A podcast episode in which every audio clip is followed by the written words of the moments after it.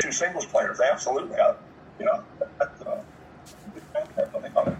steal that one from you. Not that we've ever taken anything from somebody else. Yeah, you can't you can't steal what's given to you. I like that. It's good. Thank you, thank you much. Um, so basically, if what if somebody's taking lessons somewhere else, and it's not at the same time as your high school practice? Because that's what we did this year. We we I said, you know, I think the high school goes from like three to four thirty, and I even moved my practice way down to six to eight p.m. And it's only three day a week practice, and they don't all come three days. They come some of them only come twice. But uh, I was like, well, here's the way I look at it. You're getting some extra balls. Unless you got a big match coming up tomorrow, you don't need all those extra balls. You need to go home, maybe get some rest. If Bill ran a good practice, then go home and get some rest and prime yourself. You know, otherwise, some of these kids need some balls to hit, especially if it's in a decently structured, you know, format. How do you feel about that? I'm a big believer in five days a week because it, high school tennis players improve dramatically, even with minimal coaching, just from the fact that they're going to be out there five days a week. That that's major. So taking a day off when you don't need it is um, is counterproductive, as I see. So uh, so and I, I don't I don't really worry too much about kids getting too tired before matches, but um, but I do have a I do use uh, a periodization schedule so that when we're when we're in going into our toughest part of the schedule or the most meaningful for us, then we want to be a little bit more rested. Uh, the the opposite is true when we're in the playoffs. As soon as we get into the playoffs, and you know, kids are already tired from you know ten or twelve or fifteen weeks of, of five days a week. Um, a lot of times after a first round playoff win, then we'll have no practice. Um, and or you know if one or, if like a kid was really struggling on his serve, I might say, hey, meet me at the courts. I'm going to have you serving for about 15 to 30 minutes, and we're going to just straighten straighten that out so we can get you confident for the next match. But otherwise, yeah, rest up. And and I know that we've won quite a few second round matches because the other team was doing the opposite. Yeah, the other team. Yeah, the other team decided to have a conditioning day, or or or you know, um, you know, play three sets or whatever. And I'm like, wow, you just you just left all your energy on the practice court. Yeah.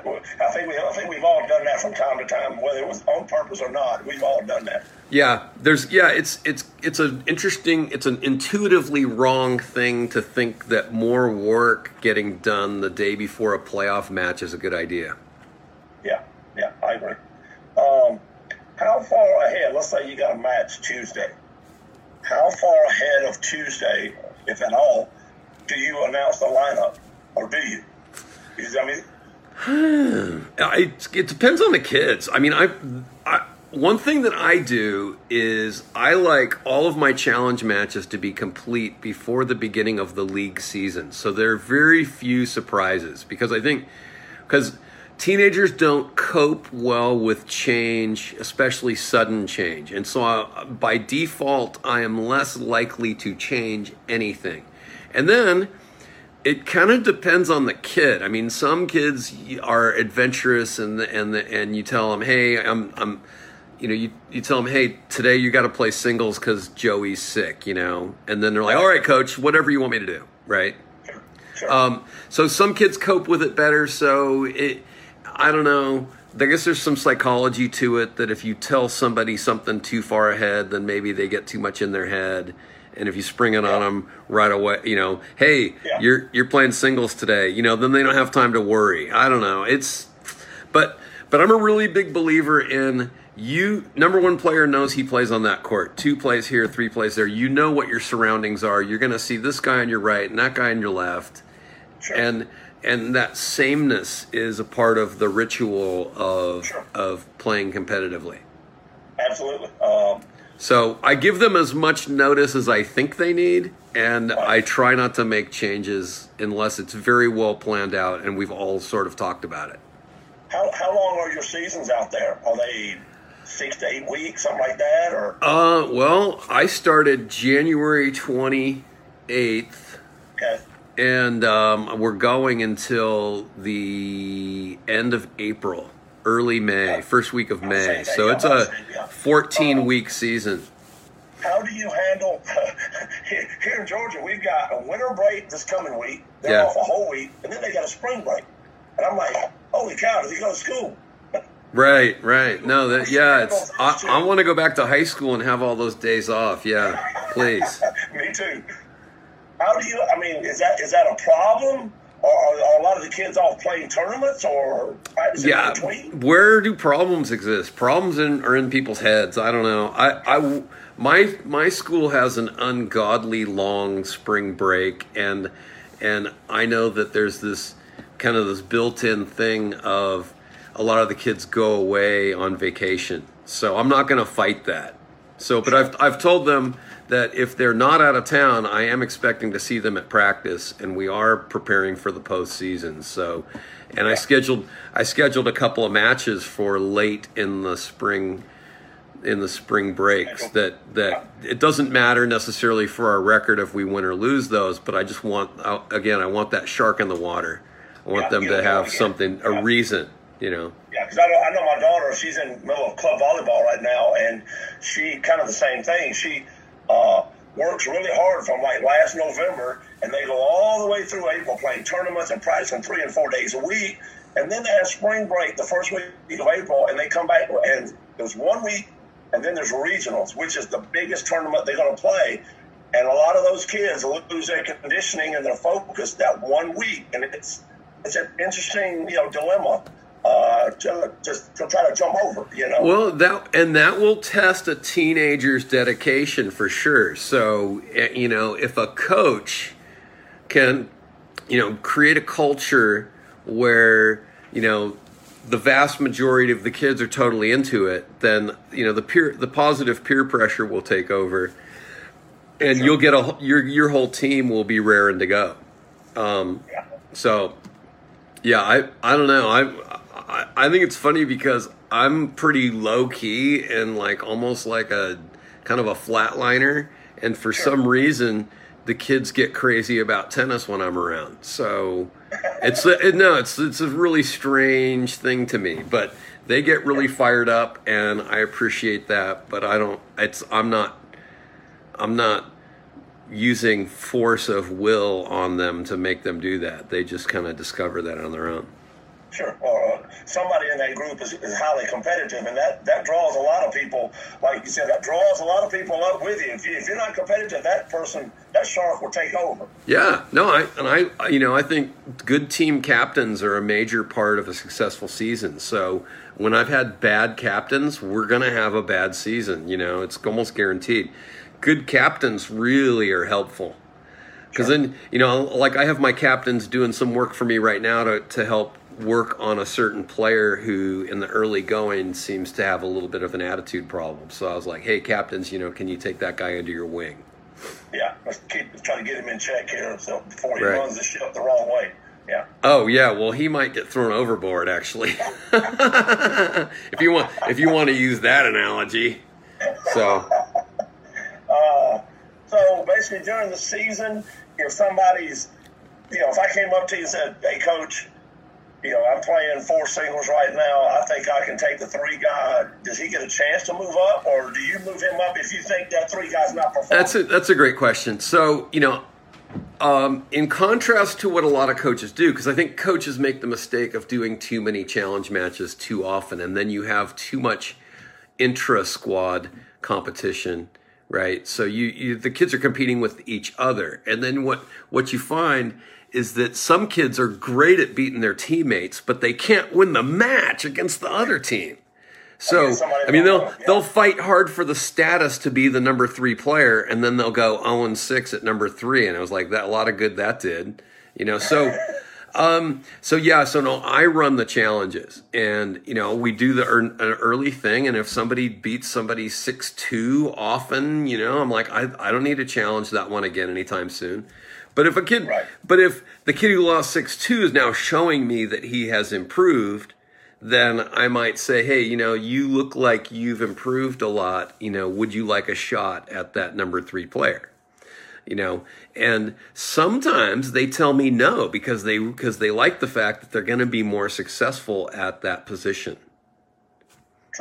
You know, um, you know. But if I'm if I'm if I sense that that that number four really is better than three, then I owe it to myself and to the league out of fairness to have that challenge match. So, I mean, I, I, you know, it's an issue of integrity for me, and I'm just not Right. gonna, you know, I'm not gonna cheat the kid. I'm not gonna Sure. cheat the other team, and I'm not gonna cheat myself. Right. Yeah, I think I did that the first year when I was a freshman in high school. I beat the number one player in a real close match, but he was a senior, and I told him, I said, you know what? I think you're you've got more experience. I think I would better suit the team at number two, and you know, let's leave it at that. And, and I'm good with it. And he was like, oh my God, that's that's unreal. I said, well, I'm just trying to help the team do do what I think's better because I think your season, you know, you've got that experience. And makes me- Yeah, you know, I think I, I I don't underestimate freshmen because I think sometimes they're just too dumb to feel the pressure. I've had some, I've had some killer number one players who were freshmen, and um, they just didn't seem to feel it. They were just having a lot more fun because they didn't. They, it hadn't sunk into them, you know, how much you know the whole pressure of playing for their team or whatever. But um, so yeah, I don't. I totally. I mean, I, don't discriminate on that basis. Only when things are totally equal do I give the nod to the older player. So, right, right. That yeah. makes sense. That makes sense. Um, can you think of anything else we need to go over with this high school thing? I think uh, we. we, we had some other questions, right? Uh, You sent me some questions. Where'd those go? I'm looking. I'm looking. I think I got it Well, here. the. You know, here in Georgia, we have lay coaches, which might help Ah, the high school yeah, team. yeah, yeah. They assist the high school teacher or sponsor during the season. Is it the same as out there, or do you, you like you said, your school has a stipend for a coach? Okay, right? wait wait a second. Can you still see me? Yeah. Okay, because I lost you for a second, so I gotta. Okay, down I gotta- I'm, I'm I gotta, I got to close some stuff. All right. So yeah, that's an interesting thing, and I, that's that's different uh, state to state because I know in in Texas, you know, you have to be a teacher at the school pretty much to be the coach of the team. Right. But and so um, you know, it would behoove some coaches to you know make friends with the local tennis coaches, tennis pros in the area, and get a little help.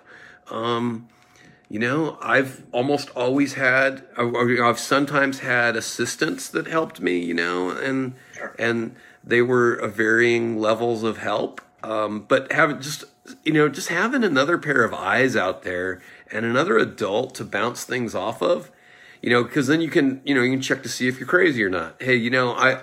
I, I feel like this is happening with that kid. What do you think? You know, and then you can kind of get confirmation or not. No, coach, I think maybe you're overreacting to that. So, having another pair of eyes is really important. And, um, you know, the caveat on all of that is that I'm really big on on chain of command and respect of the position. So anybody who comes in to help a high school coach, I think it's really important to to honor them you know, and to you know, say you know, like if you were brought in to come do a special clinic, or if you're like the the tennis pro that helps two or three days a week, that you know, it's like, hey, um, hey, Coach Dave, is it time for me yet? You know, can I can I have your team now, right? And then Coach Right, Dave right. says, yes, Bill, you you know, take take it away, right? And thank you, Dave, and have that because because that's really important. But when the when the helpers kind of have this attitude of, well, you know, I'm really better than Dave, so you know, I mean, he he Dave's a nice guy, but blah blah blah blah blah blah. And then and then what you have is you create this division, and you have this. It's it's not a positive thing. Sure. So so um, you know, like for instance, I just got I just signed up to go do a four hour um, clinic that I'm going to go do on my way to Indian Wells uh, for a high school coach. And so when I come in, my job is to make that coach look like a hero. Sure. Um, not to not to pump myself up, but to you know to, to have the kids excited that their coach you know had the courage, you know, had the willingness to bring somebody else in for a little bit, and and then everybody learns, and then they can the program can move forward with that new information or or whatever. But but if I come in and I'm like, oh yeah, I'm the badass here, you know, step aside, coach. Let me show you how to do it. um, that doesn't really help anybody.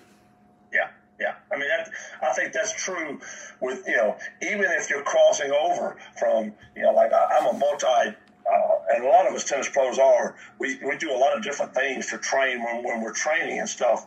Uh, I do a lot of cycling and things like that. And when I go talk with other cyclists and stuff, I'm very quick to you know to let them know I'm not the pro here. I'm not the expert. So anything you got to add, you let me know, and I'll be glad to let you add it, or I'll even add it, either one. Yeah. But I'm definitely not going to step on your professionalism. Your and, and you know just give me being courteous to uh, another human being. You know, uh, I'm never going to ask any of my kids to. Uh, well, you know, you're taking lessons from Bill, but you're here from my high school. I don't want you to talk to Bill. You know, and I'm like, wow, what kind of world are we really running here? I mean, you got to be joking. Yeah, you know, it, it, but it happens, and you know, I, I just was on a call with uh, Jeff Contreras, and we actually did this same thing, you know, the other night.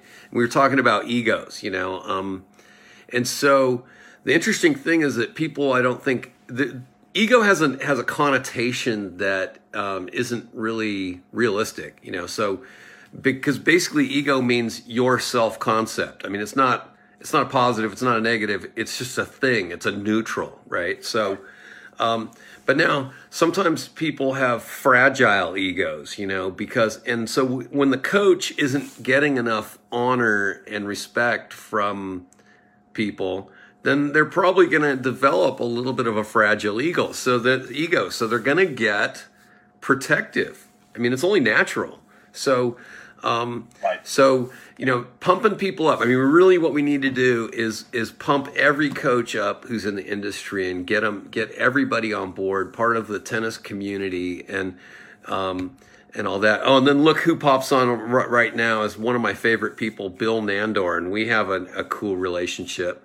So anyway, Bill Nandor is watching on Facebook Live, so I had to I had to give him a shout out there. But anyway, no, and so then other coaches, you know, ten, some coaches, and this is usually comes from the pro side, have enormous egos, you know, and they they they you know they kind of dominate everything around them and then people with weak egos are kind of like attracted to them because then you know it gives them shelter or whatnot. So it's right. tough it's tough to keep that all in balance and go okay you know i'm only one man and i have this much expertise and it might be more than somebody else's expertise but it doesn't mean that i should disrespect them. Absolutely absolutely. I, I think like i said uh, or like we were talking you know commonly is it's all about treating a human being like a human being, and that's all we that's all we want to be. You know, treat each other like we want to be treated anyway. But uh, like you said, a lot of times expertise and stuff in fields, uh, it can it can inflate some things and it can deflate some things. It's just a matter of you know, like you said, how much promotion you're getting. You know. Okay, I'm going to tell a Bill Nandor story now because he's watching, and I'm going to. He's right, probably going to hear some stuff for the first time. All right, so hold on, Bill. Fasten your seatbelt. So anyway, so I had I had left this one school and um, and Bill came on to become the coach, right? And so so the, some of the girls contacted me to find out, you know, who is who is this Bill Nandor and is he any good, right? right. And I, and I'm like, oh, I hate being in this position, right? But I'm like, no, you know what? You're gonna love Bill Nandor, right? And right. you know, he, uh, Bill Nandor is not me, but you're going to love Bill Nandor. And you know what's funny is Bill and I get along really well and we will talk and you're going to be very happy with what happens, right? So what ends up happening? I do believe those kids really bought in with Bill fully and they won a section title. Wow. and that that's a school that had been underachieving for a number of years. They would win their league every year and then they would lose first round of the playoffs because they just really didn't care that much about going any further.